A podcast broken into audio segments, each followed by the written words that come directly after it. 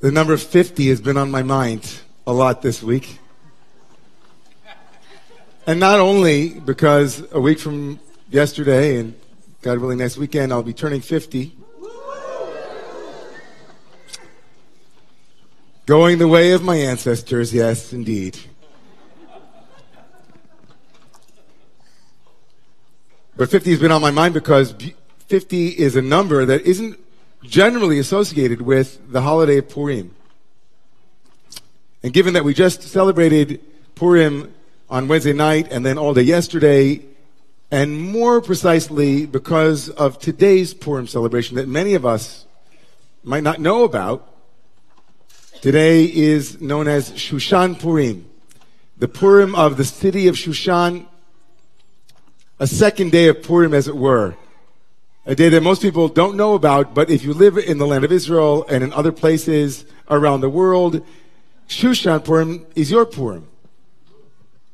Not the day that we celebrated, kind of two different Purims. One right after the other. And Shushan Purim has everything to do with the number 50. As you'll see in a moment.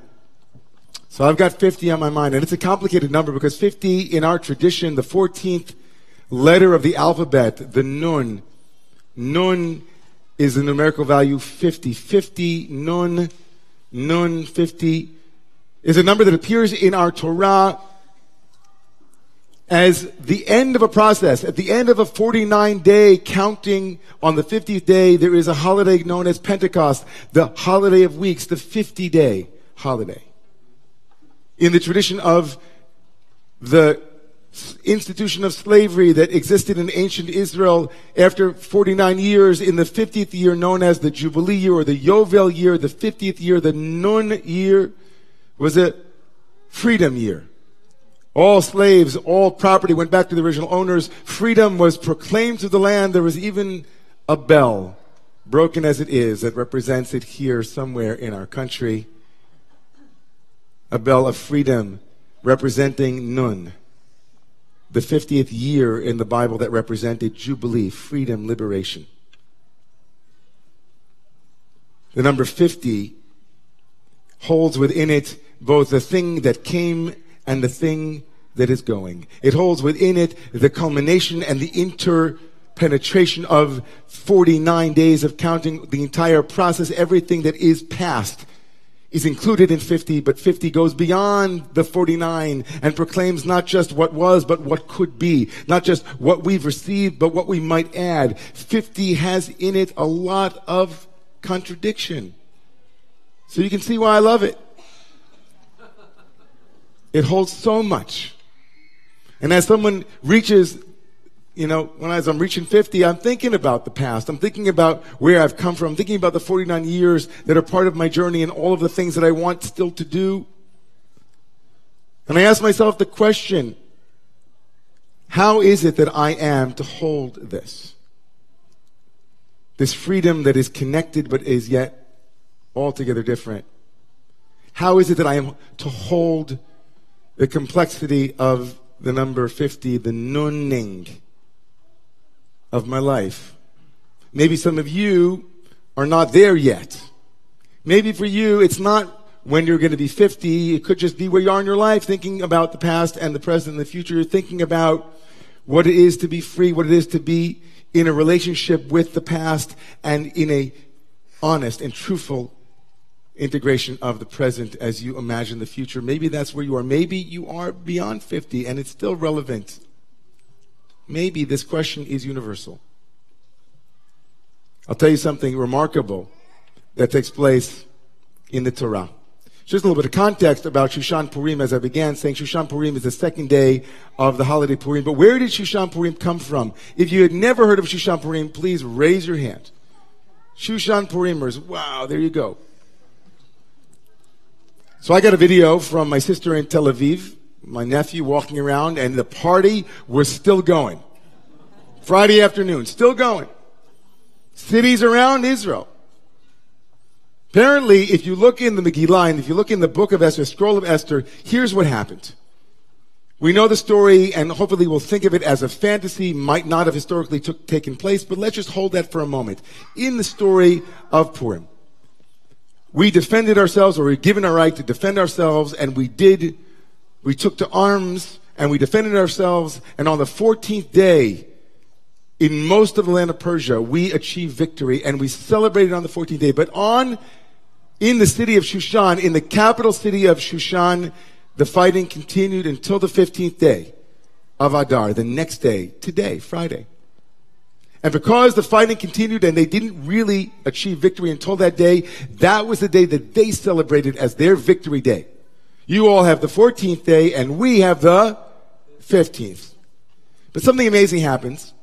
Around the same time that this story begins to be a part of our tradition, and our canon, the men of the Great Assembly, the Anshe Knesset Agdolah, the people that codified and gave us the holidays that we live to this day, they decided when they were going to let everybody know about this distinction between, you know, the rest of Persia and the world and the Shushan people, they wanted to memorialize Shushan and say that any city like Shushan will also read on the 15th day. But what does that mean to be like Shushan? The capital Persia? No. What quality did they lift up out of all the qualities that Shushan had that made it unique? And then they said, oh, we're going to extend that to any city like Shushan. Follow me here for a second. So there are walls.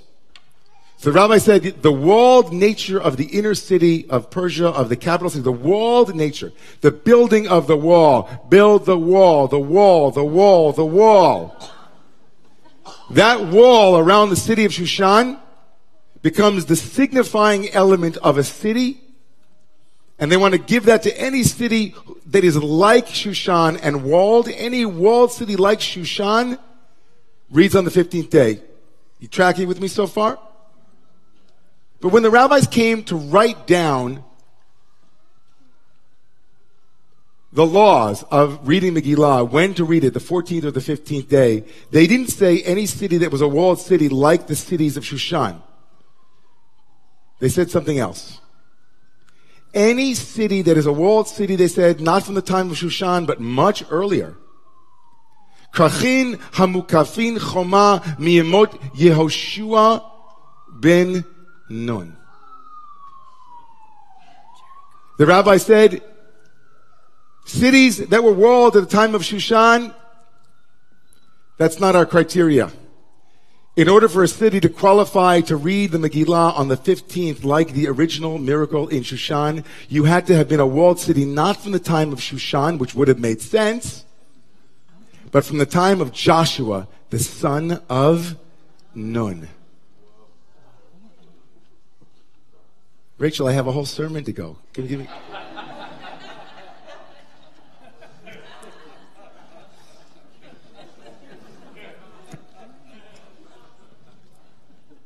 Joshua the son of Nun. Who was Joshua the son of Nun? Joshua was the next in line, Moses' student. He was the one that took the children of Israel into the land of Canaan in the Bible, in the book of Joshua, named after him. Thought of you, Josh?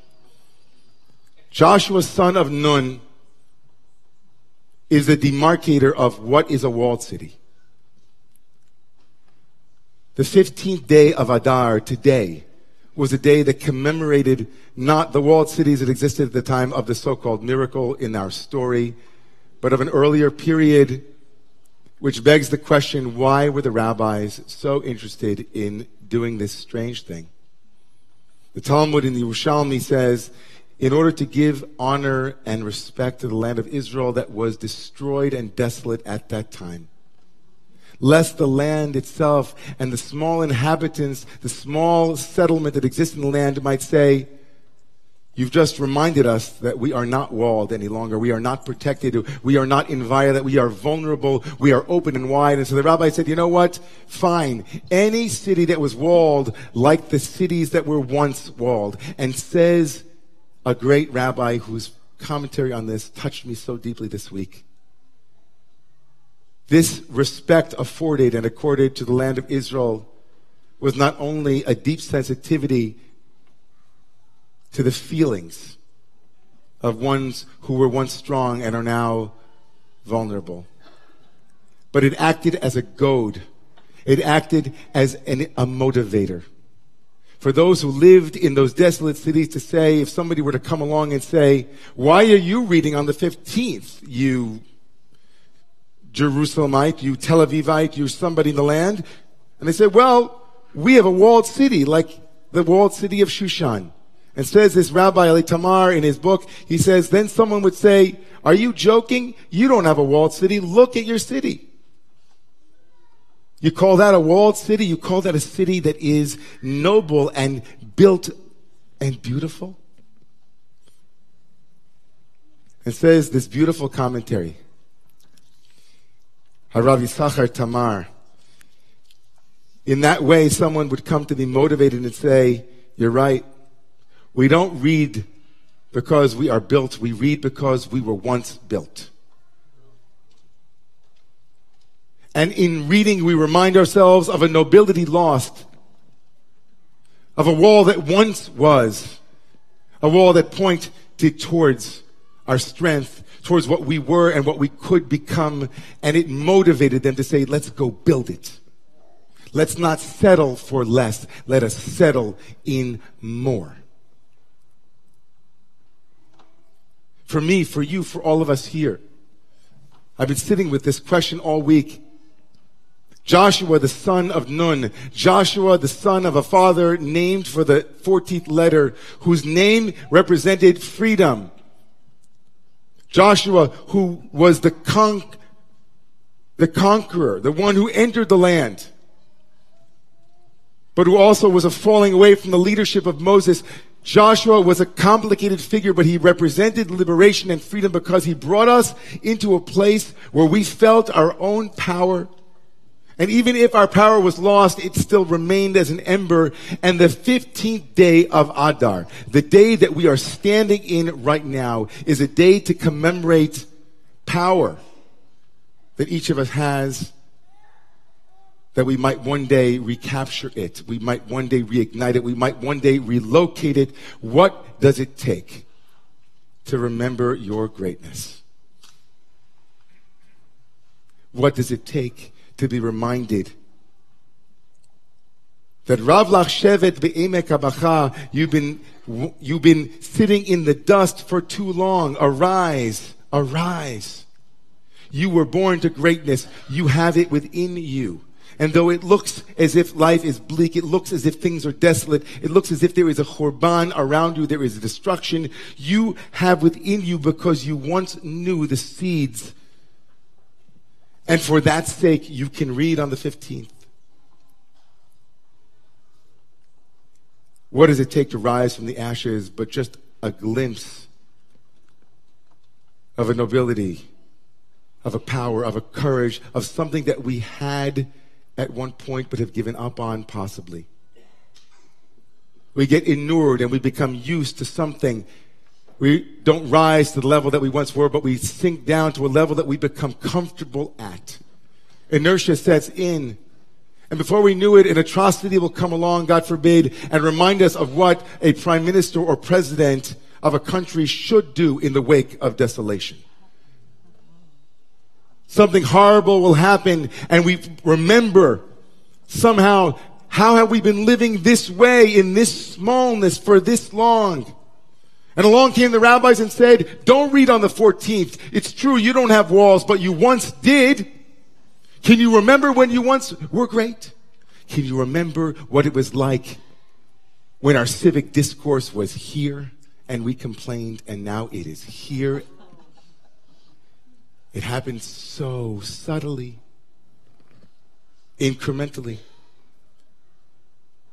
We lived in a country as Jews where for decades, centuries perhaps, we could assume a certain level of safety, a certain protection. We could assume. And slowly, slowly, slowly things erode. So hard to lift ourselves when we have been living in the ruins of a castle that was once fortified, that was once the envy of the world. to remind ourselves that this isn't our birthright, that we have something greater that is being called from us. It is so easy to settle for less when we should be demanding more of ourselves, the world around us, our partners of us and us of them. It's ruins around, but you know what it is to live in a fortified city. You know that feeling. Every year, we celebrate two days of Purim.